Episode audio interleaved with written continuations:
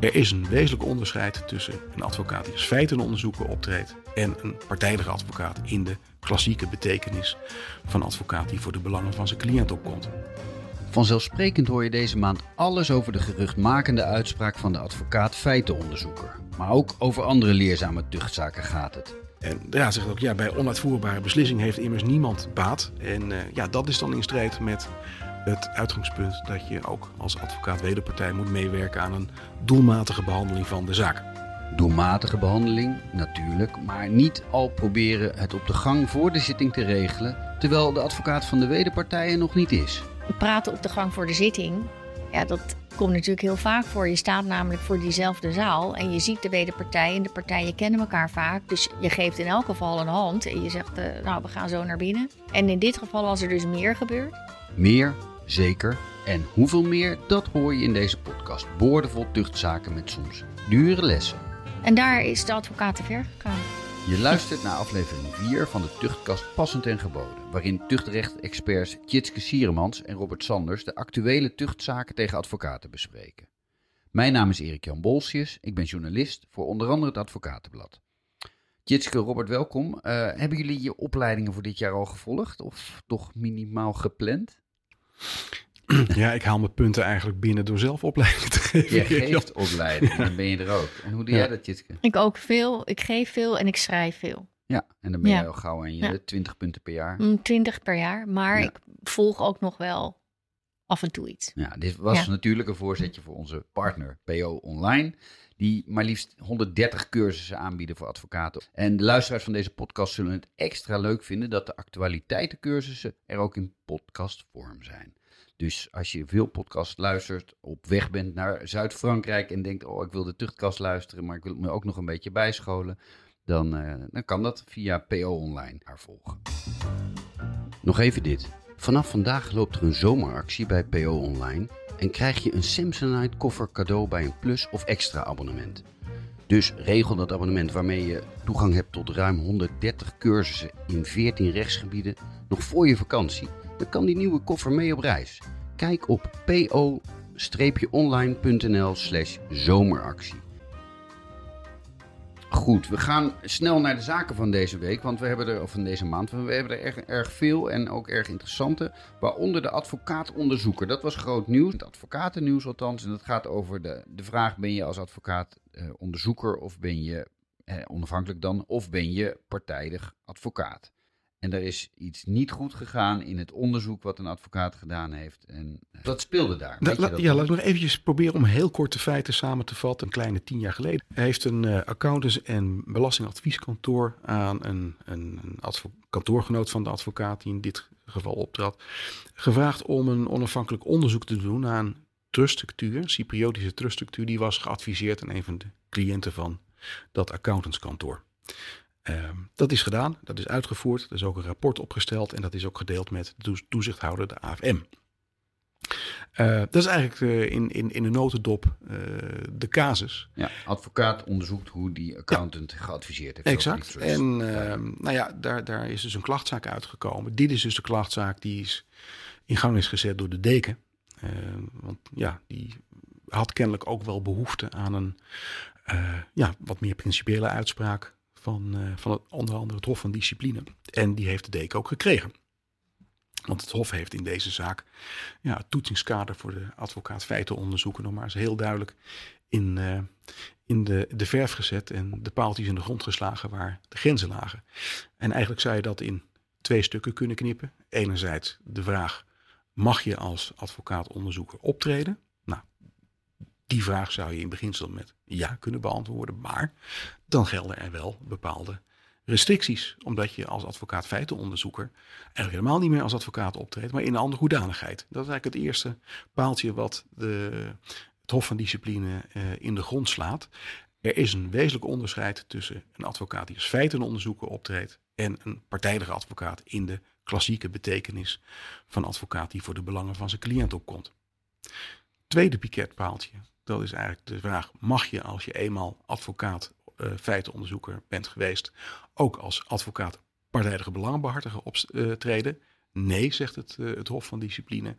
Op het moment dat je dat onderzoek doet, dan moet je voorafgaand en na afloop eigenlijk onthouden van uh, ja, partijdige dienstverlening, zoals elke advocaat die in die klassieke zin verleent aan de cliënt. Daarbij heeft het Hof ook duidelijk gemaakt dat het niets meer uitmaakt of de, het rapport wat je opstelt louter voor intern of extern gebruik uh, is gemaakt, uh, is opgesteld. Want het gaat er uiteindelijk om in de praktijk uh, ja, hoe dat ook door derden wordt gepercipieerd. En het is bijzonder lastig om die twee uit elkaar te houden. Dus dat is ook een belangrijk piketpaaltje wat het Hof in de grond slaat. En ehm, ja, vervolgens, en dat is eigenlijk het tweede luik van deze uitspraak, gaat het om de vraag: is dat onderzoek deugdelijk uitgevoerd? En daar ging het in deze kwestie ook mis. Want eh, ja, het was niet voldoende onpartijdig en objectief opgesteld. Er waren eh, bepaalde feiten achterwege gelaten. Bepaalde personen die cruciaal waren, die waren niet gehoord. En de eisen die je eigenlijk redelijkerwijs aan zo'n rapport mocht stellen, nou, daar was niet aan voldaan. Dus het was ook in de zin van de uitvoering niet goed gegaan in deze kwestie. Maar dat is eigenlijk minder principieel dan uh, de uitspraken die, of de overwegingen die het Hof wijdt aan de vraag: mag je überhaupt optreden? Uh, want eigenlijk, als het gaat om de eisen die je aan zo'n rapport mag stellen, daar, daarvan zegt het Hof: dat is eigenlijk niet uh, aan het Hof om te komen tot, tot het formuleren van een professionele standaard of best practices. Nee, dat moet de NOVA, de beroepsorganisatie, doen. En die zouden dan eigenlijk ook oog moeten hebben voor de kwestie van het verschoningsrecht, wat in dit geval uh, wel of niet toe zou komen aan de feiten onderzoeken die die advocaat op dat moment is. Als ik even terug probeer te pakken, die advocaat heeft een onderzoek gedaan wat niet helemaal deugt. Dat is een goede advocaat, dus die heeft dat. Is dat dan, uh, komt dat dan omdat hij partijdig was? Dus hij heeft vanuit zijn partijdigheid onderzoek gedaan en niet alleen maar vanuit zijn uh, onafhankelijke onderzoeksopdracht? Is het daar misgegaan? Nee, het, het, ging eigenlijk veel, het ging eigenlijk veel meer om, om, om de wijze waarop dat, dat onderzoek was uitgevoerd en op welke wijze er was gerapporteerd. Hè? Want dat moet je dan wel onafhankelijk en onpartijdig en objectief doen. Nou, daar schort het aan. Uh, je mag uh, uh, geen, geen, geen uh, zeggenschap overlaten aan je opdrachtgever. Nee, je moet dat voorkomen onafhankelijk doen. En je moet bijvoorbeeld ook een onderzoeksplan hebben of een plan van aanpak. Je moet een protocol volgen als het gaat om je methode van onderzoek. Nou, dat soort zaken weegt het Hof allemaal mee in de beoordeling. Of juist de uitvoering van dat feitenonderzoek wel aan de juiste maatstaven voldoet. Jouw inschatting naar aanleiding van deze zaak is: uh, er blijven uh, advocaten die als feitonderzoek optreden in zaken. Die manier van werken blijft gewoon bestaan. Ja, ik, ik denk dat als je deze uitspraak leest, ja, dan kun je nog best feitenonderzoeken doen.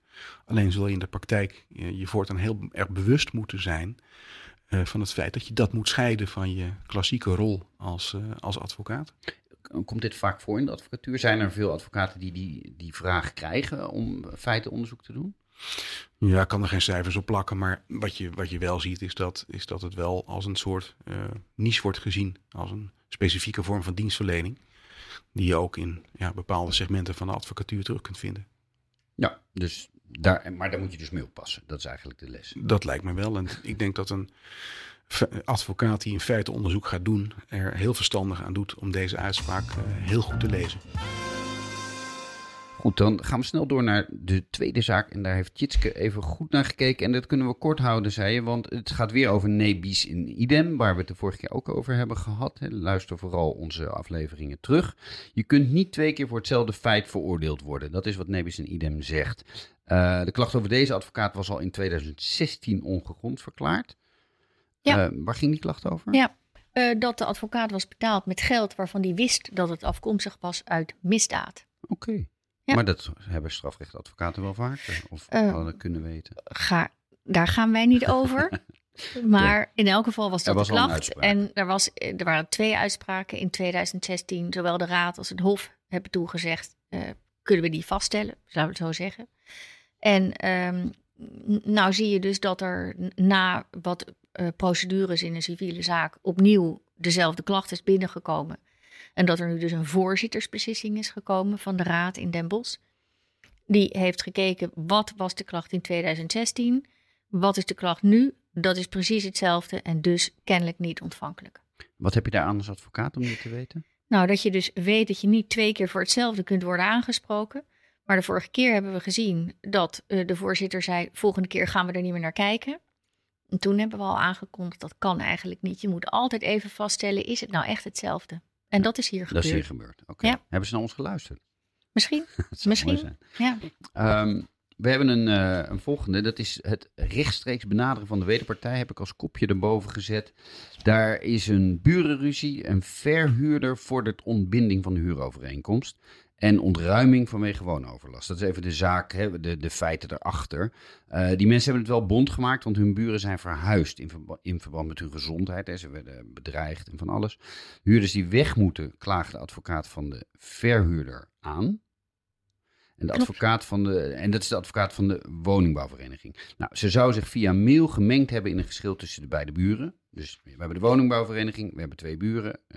Eén partij gaat weg en de andere moeten weg, want die hebben het bond gemaakt. En die woningbouwvereniging is eigenlijk helemaal geen partij in die burenruzie. En toch gaat die advocaat mailen erover. Wat zou daar verkeerd aan kunnen zijn?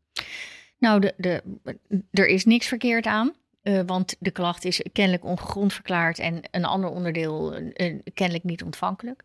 Dus het was niet verkeerd. Maar wat er is gebeurd is dat de huurders zelf, hè, de, de, de huurders die moesten vertrekken, dus degene die het, de overlast veroorzaakte, hebben zelf de woningbouwvereniging benaderd met vragen en opmerkingen. En daarop heeft de advocaat van de woningbouwvereniging rechtstreeks aan klagers laten weten: er zijn vragen. Ik ga contact zoeken met uw advocaat en de advocaat van uw buren. En eh, u hoeft mijn cliënt, de woningbouwvereniging, niet meer te benaderen. Dat was de mededeling. En daar is over geklaagd. En wa- wat is het probleem daarvan? Ja, het probleem daarvan eh, vonden klagers Ja. dat zij zelf rechtstreeks waren benaderd door de advocaat van de woningbouwvereniging. Maar goed, daarvan heeft eh, de voorzitter van de raad, hè, weer een voorzittersbeslissing in dit geval, daarvan heeft de voorzitter van de raad gezegd. eh, ja, deze advocaat was helemaal niet als advocaat van een partij betrokken in dit geschil. Dus het kan ook niet zo zijn dat die de klagers als partij in een ander geschil rechtstreeks heeft benaderd. Hè, Wat normaal gesproken niet mag. We gaan er straks nog een, eh, een zaak van zien, horen. Maar eh, nou, dit, eh, dit mag. Niet betrokken als advocaat. En dan mag je dus rechtstreeks met de klagers praten. Ja. Duidelijk.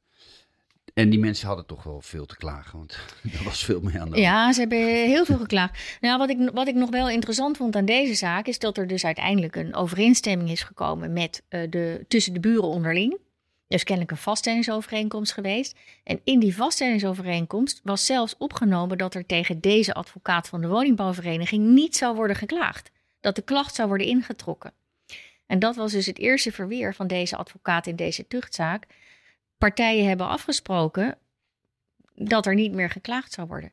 Dus de klacht moet niet ontvankelijk zijn. Maar daarvan heeft de voorzitter gezegd: ja, eh, mevrouw, alles goed en aardig. Maar zo, deze vlieger gaat niet op. Want als twee civiele partijen in een vaststellingsovereenkomst zeggen: we gaan niet tegen iemand klagen en de klacht wordt niet ingetrokken, dan moeten we hem gewoon behandelen. Deze is toch een klacht. Ja. Duidelijk. En vervolgens werd hij niet gegrond verklaard. Ja. ja. Ehm, we gaan lekker snel. We hebben al de vierde zaak. Ik heb er een viertje voor staan. En dat is een, eh, eigenlijk wel een drama. Er is een geschil over gebreken na de bouw van een woning. Hè, dat zie je vaker natuurlijk. Eh, er, er zijn eh, toch een paar dingen niet helemaal goed gegaan. Maar nog tijdens de procedure daarover wordt dat huis getroffen door een overstroming. En wordt, is het zodanig beschadigd dat het besloten wordt het te slopen. Ehm, de advocaat van de bewoner had die sloop moeten melden aan de rechter, vond klaagster. Maar die vond dat in opdracht van haar cliënt eh, voor deze zaak niet zo van belang. Nou, het, is wel stuk, maar daarvoor waren er al gebreken. Nou, dat leidt tot een klacht. Nou, eh, Robert, het niet informeren van de rechter over die sloop. Dat is wel wat, denk ik. Ja, dat was ook wel een interessante kwestie, want de advocaat van de wederpartij, dat is dan zeg maar de verweerder in deze zaak, eh, die had geweigerd daar medewerking aan te verlenen. We hebben immers een gedragsregel die zegt dat je als een uitspraak eenmaal vervonnen staat, niet meer zonder medewerking van de advocaat wederpartij je tot de rechter mag wenden. Nou, dat, die medewerking die weigerde deze advocaat geven. En eh, ja, met als gevolg dat de rechter verstoken bleef van eh, die informatie over de sloop van die woning. Nou, de klachtzaak die daarover ontstond, heeft ehm, eh, de, de advocaat die zich moest verweren gezegd: Nou ja, mijn cliënt stemde daar niet mee in. En ja, deze gewijzigde situatie had, had eigenlijk ook geen gevolgen voor. Eh, eh, de, of er geen relevantie voor de schadevordering. Nou, dat zag de raad anders en die uh, haalde daarbij gedragsregel 6 en 8 van stal. Gedragsregel 6, uh, die zegt je moet meewerken aan een, behandeling van de zaak die ook geen onnodige kosten meebrengt voor de wederpartij. En gedragsregel 8, die zegt dat je ook bij de rechter je, je moet onthouden van ja, het zorgen dat de rechter verstoken blijft van belangrijke informatie. En die informatie was in dit geval ook belangrijk, omdat ja, de rechter in dit soort zaken, waar het ging over gebreken aan uh, een woning, wel eens tot uh, een deskundige onderzoek zou kunnen komen in, in de beslissing. En ja, dan is het natuurlijk wel van belang dat die rechter weet dat die woning wel of niet bestaat. en die woning was in dit geval gesloopt. Ja, precies. Um, en de raad zegt ook, ja, bij onuitvoerbare beslissing heeft immers niemand baat. En uh, ja, dat is dan in strijd met het uitgangspunt dat je ook als advocaat wederpartij moet meewerken aan een doelmatige behandeling van de zaak. Ja, dus, dus door niet te melden dat die woning waar eventueel gebreken waren, en daar ging de discussie over, dat die uiteindelijk door waterschade zodanig beschadigd was dat die gesloopt moest worden, ja, heb je de rechter eigenlijk of heb je die zaak door laten lopen terwijl het misschien helemaal niet meer nodig was? En daarbij werd de rechter eigenlijk belangrijke nieuwe feiten onthouden. En daarbij wist de advocaat niet wat de beslissing zou gaan worden. Ja, dat is ook wat de, wat de raad naar voren brengt. Uh, ja, de advocaat had gezegd, nou ja, uh, dat nieuwe feit is voor de vaststelling van de omvang van de schade niet relevant. Uh, maar de raad zei, ja, uh, ja, je bent geen helderziende als advocaat. Nee. Dus je kunt ook niet van tevoren voorspellen wat die, wat die rechter gaat zeggen. Dus niet aan jou. Dus niet aan jou, precies. We hebben een zaak over de trage behandeling van een zaak een, uh, door de eigen advocaat. Daar is een advocaat die zich zou hebben laten beïnvloeden door de wederpartij. En daardoor te laat een procedure gestart. Het conflict gaat over het al niet toewijzen van een huurwoning. Verweerder is advocaat van die huurders. En hij start pas een kort geding een kleine drie maanden na het in behandeling nemen van de zaken.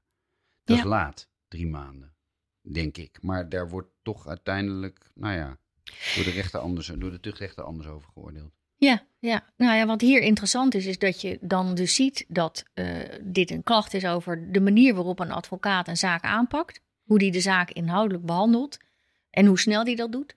En wat ik hier aan belangrijk vind, is dat nogmaals wordt benadrukt dat een raad van tucht, misschien wel ook wel een, een, hè, een raad van discipline, misschien ook een hof van discipline, inhoudelijk kijken, heeft die advocaat dat nou goed gedaan? Dus dus geen marginale toetsing van zou die het ongeveer zo hebben kunnen doen. Nee, er wordt echt gekeken. Uh, dit wordt langs de professionele standaard gelegd, zoals wordt gezegd. Er wordt gekeken, heb je hier uh, als redelijk en, en, en, en bekwaam advocaat gehandeld? En in dit geval hebben de beide klagers gezegd, waren een moeder en een zoon. Uh, ja, we zijn in oktober, respectievelijk november, bij jou gekomen, advocaat, om een zaak te beginnen tegen de woningbouwvereniging. En het ging om toewijzing van een woning en plaatsing op de wachtlijst. Het verhaal vertelt het niet helemaal. Maar um, de advocaat heeft eerst gecorrespondeerd met de woningbouwvereniging en is toen in februari een kort geding gestart. En daarvan zeggen deze klagers, ja, dat was te laat, het had veel eerder gemoeten. En nou ja, de raad uh, bekijkt dat en zegt: Nou, dat zien wij niet. We vinden het heel fatsoenlijk en normaal dat je eerst hebt gecorrespondeerd met de woningbouwvereniging. Februari kort geding is nog op tijd. De, in kort geding is het fout gegaan voor deze uh, moeder en zoon. Hè. Ze hebben niet gekregen wat ze wilden in kort geding, maar voegt de raad er dan aan toe. Als deze advocaat eerder van start was gegaan met het kort geding, was het ook niet toegewezen. Dus wat is het probleem? Ja, en dan ja. vervolgens weigert hij uh, namens hen hoger beroep in te stellen en uh, stopt hij zijn bijstand aan hen. Um, is daar nog iets uh, over gezegd door de tuchtrechter of is dat niet ter sprake gekomen in de tuchtzaak zelf? Nee, niet in deze tuchtzaak. Nee, nee dat, en dat mag. Hè. Je mag als je op een gegeven moment het vertrouwen kwijt bent, hè, als je merkt dat jouw klanten het vertrouwen kwijt zijn, dan mag je ook zeggen: ik, ik moet ermee ophouden. En dan kan je de zaak teruggeven. Ja. Dus deze advocaat, ja, we, we hebben het over tuchtrecht en dingen Ongegrond. die niet goed gaan, maar dit gaat ja. eigenlijk prima. Praten met de wederpartij op de gang voor de zitting. Ik zie het helemaal voor me. Ja. Er komen al mensen bij elkaar in zo'n uh, een beetje zenuwachtig gedrentel. We moeten zo de rechtszaal in. En daar, uh, nou, dat, dat, daar is uiteindelijk niet alleen over koetjes en kalfjes gesproken, maar ook al over de zaak zelf door de advocaat van uh, een van de twee mensen in een echtscheidingszaak. En daar is ook al even wat gemeld over die zaak zelf inhoudelijk. Waarom mag dat niet, Jessica? Ja, dat mag niet, omdat je uh, opnieuw een wederpartij niet mag benaderen als advocaat als je weet dat die door een advocaat wordt bijgestaan. Ja, dat is vaak. Dat, ja, dat hebben we vaker aan de hand gehad natuurlijk. Dat is ook een duidelijke regel dat dat niet mag. En dat geldt dus ook op de gang. En daarom, had, daarom hebben we hem eruit gepikt. Praten op de gang voor de zitting. Ja, dat komt natuurlijk heel vaak voor. Je staat namelijk voor diezelfde zaal en je ziet de wederpartij en de partijen kennen elkaar vaak. Dus je geeft in elk geval een hand en je zegt, uh, nou, we gaan zo naar binnen. En in dit geval was er dus meer gebeurd. En de klacht van de ex-man, die dus door de advocaat van de vrouw wordt benaderd, is: ja, uh, die advocaat heeft zelf contact met mij gezocht op de gang. Mijn eigen advocaat was er nog niet. Hij wist dat ik een advocaat had en die zou ook nog komen. En vervolgens is hij niet alleen op mij afgestapt, maar heeft hij ook nog geprobeerd om inhoudelijk met mij over de zaak te praten. Namelijk dat de vrouw zou hebben gezegd: We zijn het al lang eens over de voorlopige voorziening die we nu moeten vorderen. En daar is de advocaat te ver gegaan. Die heeft echt geprobeerd om inhoudelijk nog iets te bespreken. Misschien een akkoord te krijgen op datgene wat die vrouw wilde betogen in de, in de zitting. En ja, dat gaat te ver. Ja, precies. Want dat kan dus al een beïnvloeding zijn geweest van de wederpartij, waar de advocaat niet bij was, van die wederpartij. Ja. Oh ja, ja. dat mag niet. Ik snapte al ja. van tevoren niet zo goed wat er nou aan de hand was. Je, ja, je kunt best een paar feiten melden, toch? Maar ja, maar dit was meer dan een feit. Hè? Dit was eigenlijk een, een, een soort rechtsgevolg wat werd gemeld. Er is al overeenstemming bereikt over deze voorlopige voorzieningen. Dus waarom staan we hier nog? Hè? Ik bedoel, ik was er niet bij, hè? maar zoiets kan ik me voorstellen. En er is hier gezegd, ja, hij is, deze advocaat is te ver gegaan. Hij krijgt ook een waarschuwing. Voor de mensen die uh, wel eens vaker luisteren naar de tuchtkast, denk ik dat we dit sneller doen dan ze ooit van ons verwacht hadden. We hebben in de show notes steeds de, de link ook staan naar de uitspraken. Dus als je het echt goed na wil lezen, moet je dat vooral doen. Maar dit is denk ik wel de manier om er even in thuis te raken. En, en toch ook beter te weten waar je op moet letten. Dat geldt zeker ook voor het omgaan met je derde geldrekening. Daar hebben we de vorige keer ook over gehad. Toen had een bijna failliete bouwondernemer gevraagd aan zijn uh, advocaat: Joh, kan ik niet die laatste factuur even bij jou laten storten? Ja, prima. Nou, mocht niet. Uh, nu is er een derde geldrekening als uh, bouwdepot ter beschikking gesteld. Robert, wat is daar precies gebeurd? Weet jij het? Nee, er was sprake van een, een renovatieproject met, met tien woningen. En de aannemer die daarin optrad, dat was een cliënt van een van de twee advocaten die in deze zaak betrokken zijn. En die had uh, op verzoek van klaagster in dit geval uh, gekeken of er mogelijk uh, zekerheid zou kunnen worden gegeven voor de betaling van de werkzaamheden die door klaagster als bouwregisseur zouden worden uitgevoerd. er is geprobeerd om een onafhankelijke depotrekening te verkrijgen. Dat is niet gelukt. En toen is de aannemer gaan aankloppen bij zijn advocaat met de vraag of mogelijk de rekening van de stichting derde gelden gebruikt kon worden. Nou, dat vond deze advocaat geen enkel probleem. En die was best bereid om die derde rekening daarvoor ter beschikking te stellen. En toen zijn er verschillende uh, bedragen uh, vanuit de bewoners en subsidieverleners overgemaakt naar die rekening. Uh, er zijn ook facturen van Klaas over uitbetaald. En op een gegeven moment is die aannemer op eigen verzoek failliet verklaard. En uh, heeft de, de, curator nog uh, uh, aangeklopt. En is er nog een resterend bedrag van de derde rekening overgemaakt naar de boedelrekening. Maar er is wel een klacht ingediend tegen deze advocaten. In de hoedanigheid van bestuurder van de Stichting Derde Gelden. Ja, dat die derde rekening oneigenlijk was gebruikt. En daar was de tuchtrechter het ook van harte mee eens. Eh, want uh, ja, zo'n zekerheidsconstructie, die mag je niet uh, uh, ja, loslaten op een derde rekening. En je mag ook niet bankieren, hè, dat wil zeggen betalingen voor en naar de cliënt laten verlopen via de derde rekening. En daarvoor hebben ze toch een tik op de vingers gekregen in de vorm van een berisping. Ik ben geen advocaat, maar ik denk ik zou me klompen aanvoelen dat daar die derde rekening niet voor bedoeld is. Wat kan ja, dat zou je denken. Maar op de een of andere manier hebben deze advocaten dat niet zo gezien. En is het dan service naar een klant toe? Ja, ze hebben kennelijk toch, dat maak ik op uit de, uit de uitspraak, toch een hele eigen invulling gegeven aan de begrippen zekerheid en bankieren. Ja. Ja, er was ook geen inzicht getoond, toch? Nee, nee, dat, nee, dat heeft, dat, eh, heeft meegewogen. ja. ja. meegewogen in, eh, in het handhaven van die berisping.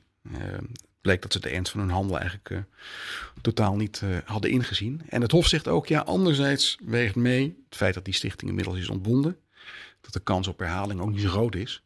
Als die omstandigheid zich niet had voorgedaan, dan was de maatregel mogelijk zwaarder uitgevallen. Want nu was de maatregel? Een berisping en dat bleef een berisping. We hebben een strafzaak. En dan wel, en daar staat dan gelijk in de kop Rolex en Prada in cocaïne en witwaszaak. Ah, dat klinkt vast spannender dan het is. In dit geval, een advocaat stond een verdachte bij hè, van cocaïnehandel en uh, witwassen. Als hij werd vrijgesproken, zou ze alsnog betaald worden, want ze werkt op toevoegingsbasis. Uh, mag je dat überhaupt afspreken? Daar gaat het niet over. Oh, mag je dat afspreken? Deze zaak gaat daar niet over. uh, maar als je, als je op toevoegingsbasis wordt, uh, wordt uh, betaald, als je gebruik laat maken van gefinancierde rechtshulp, ja. dan hoor je niet andere afspraken te maken over betaling. dit was een, inderdaad een, een advocaat die was toegevoegd aan iemand die was opgepakt op Schiphol. En bij dat oppakken is ook in beslag genomen een Rolex horloge en een Prada-tas. En um, bijzonder in deze zaak was dat deze advocaat eigenlijk nooit contact heeft gehad, zo staat in de uitspraak, met, uh, de, met de verdachte, maar met een tussenpersoon die zij voor de verdachte te spreken. En alles is dus ook via die tussenpersoon gelopen. En op een gegeven moment zegt die tussenpersoon, trouwens, uh, die Rolex en die Prada-tas, die waren helemaal niet van deze verdachte. Die waren van iemand anders. Die had het uitgeleend. En uiteindelijk is gezegd, ja, omdat het dus geen goederen waren van de verdachte, moeten ze worden vrijgegeven door het OM. En uiteindelijk is ook de witwaszaak daar op stuk gelopen, omdat het geen eigendom was van de verdachte. En, en de verdachte is vrijgesproken van witwassen. En de advocaat is die spullen uiteindelijk gaan ophalen bij uh, domeinen, uh, de, de dienst die uh, in beslag genomen ja. spullen bewaart. Ja. En heeft toen gezegd, nou, ik heb ze opgehaald en wil nu maar, wat was het, 2500 euro betalen voor mijn declaratie. want de afspraak was, als je wordt vrijgesproken, moet je mij betalen. En als je dat hebt gedaan, geef ik de spullen terug. Ah, dus een soort, ja, een soort chantage. Nou, weet ik oh. niet. In elk geval uh, een andere vorm van zekerheid, zullen we maar zeggen. Ja, en dat mocht niet. En ja, dit is dus. Maar hier hebben dus geen van de betrokken uh, partijen geklaagd, maar dit is een dekenbezwaar. Die heeft gewoon gezegd, zo ja, mag een advocaat de deken, is er, de deken heeft ervan gehoord, omdat een nieuwe advocaat van deze verdachte uiteindelijk heeft gezegd, ja, uh, dit kan zo niet en die spullen moeten terug. Die heeft ook uh, bemiddeling uh, gevraagd aan de deken. Het eerst gemeld en toen bemiddeling gevraagd. Is allemaal uh, niet lekker gelopen. En uiteindelijk heeft de deken geklaagd tegen deze advocaat. Omdat hij heeft gezegd: dit is in strijd met ja, de, de financiële integriteit. De financiële integriteit. Want je hebt hele kostbare goederen heb je, opgehaald en onder je gehouden. terwijl je niet eens contact hebt gehad met je eigen cliënt daarover. Je hebt de ID van die cliënt niet gezien en gecontroleerd. En je hebt er geen duidelijke schriftelijke afspraken over gemaakt. Over wat je zou doen met die spullen en hoe je ze zou teruggeven. Je hebt ook geen afspraak gemaakt over de kosten die gemoeid zijn geweest uh, met, uh, met het ophalen. Uh, en over de nazorg die je zou verlenen. En dat is dus allemaal in strijd met datgene wat je als advocaat behoort te doen. Klinkt wel logisch, hè? Klinkt als een berisping. Ja. En dat uh, kunnen we wel steunen. Of uh, gaan wij daar niet over? Nou, uh, nee. we zien alleen maar wat, ja. wat er in de. Hè, we, dat is natuurlijk het punt ja. van deze hele terugkast. We kunnen alleen maar zien wat er in de gepubliceerde uitspraak staat. Ja. Dat, is, dat is natuurlijk niet alles. Maar in dit geval begrijp ik wel dat, dat dit niet mocht.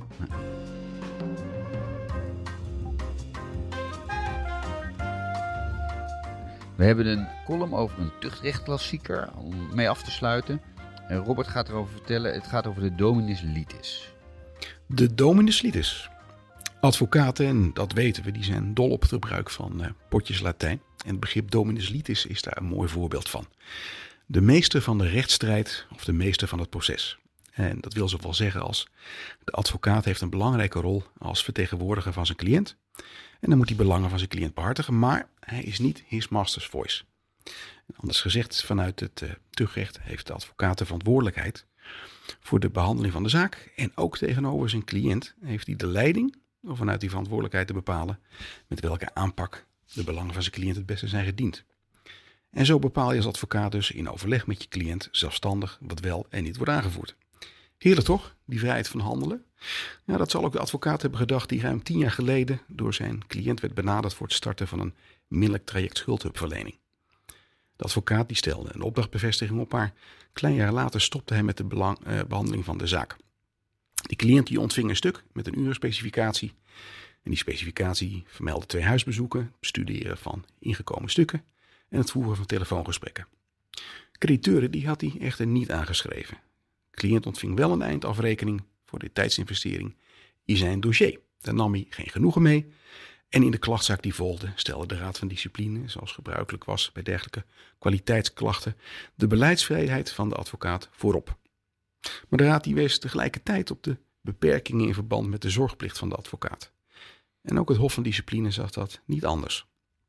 Met de Raad was het Hof van Oordeel dat de tuchtrechter de kwaliteit van dienstverlening in volle omvang toetst. Maar bij zijn beoordeling houdt hij dan rekening met de vrijheid die een advocaat dient te hebben met betrekking tot de wijze waarop hij de zaak behandelt, met de keuzes waarvoor een advocaat bij de behandeling van een zaak kan komen te staan. Maar dan komt het. De vrijheid van die, die de advocaat heeft met betrekking tot de wijze waarop hij de zaak behandelt en de keuzes waarvoor hij kan komen te staan, die zijn niet onbeperkt. Die worden begrensd door de eisen die aan de advocaat als opdrachtnemer in de uitvoering van de opdracht mogen worden gesteld en die meebrengen dat zijn werk moet voldoen aan wat binnen zijn beroepsgroep als professionele standaard geldt. En die professionele standaard die veronderstelt een handelen met de zorgvuldigheid die van een redelijk bekwame en redelijk handelende advocaat in de gegeven omstandigheden mag worden verwacht, al dus het Hof. En bij de tuchtcolleges die waren van oordeel dat de advocaat in de uitvoering van zijn opdracht was tekortgeschoten en die achter dat tuchtrechtelijk ernstig verwijtbaar. En deze beslissing van het Hof die vormt ook de aanzet voor de inmiddels vaste tuchtrechtspraak dat ook aan de beleidsvrijheid van de advocaat als dominus litis grenzen worden gesteld. En waarin de tuchtrechtelijke norm netjes aansluit met die van het civielrecht. Een advocaat is immers ook gewoon een opdrachtnemer in civielrechtelijke zin. En het werk moet dus overeenstemmen met de professionele standaard. wat die professionele standaard dan precies is, ja, dat vermeldt het Hof er helaas dan weer niet bij. In vergelijking met eerdere terugrechtelijke jurisprudentie heeft deze beslissing duidelijk gemaakt dat het Hof meer onderzoekt dan alleen de vraag of de advocaat kennelijk onjuist is opgetreden of heeft geadviseerd. En de advocaat in dit verhaal, nou, die is overigens voor een maand geschorst. Dankjewel, Robert. Ehm, we zijn bijna bij het einde van deze podcast. Ik wil jullie nog even meegeven dat deze podcast wordt gesponsord door onze partner PO Online. We hebben deze keer hadden we slechts één familierechtszaak. Uh, toch is dat voor familierechtadvocaten is tuchtrecht wel echt een, uh, nou ja, bijna een onvermijd, onvermijdelijke gang. Hè? familierechtadvocaten hebben namelijk niet zozeer de vraag hoe voorkom ik een tuchtklacht, maar eerder hoe voorkom ik een gegronde tuchtklacht ongeveer op hun bureau liggen. En de cursus die PO Online daarvoor heeft ontwikkeld gaat dus echt over hoe voorkom ik die gegronde tuchtklacht.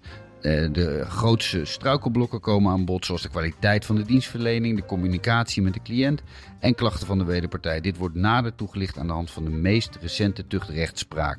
Dus als je familierecht doet, neem een jaarabonnement op PO Online en volg deze cursus. Dank voor het luisteren naar de Tuchtkast Passend en Geboden. Na de zomer zijn we er weer. En als je dat moment niet wilt missen, abonneer je dan in je podcast-app. Nu je daar toch bent, geef ons ook even een duimpje of wat sterren, zodat ook je confrères ons kunnen vinden.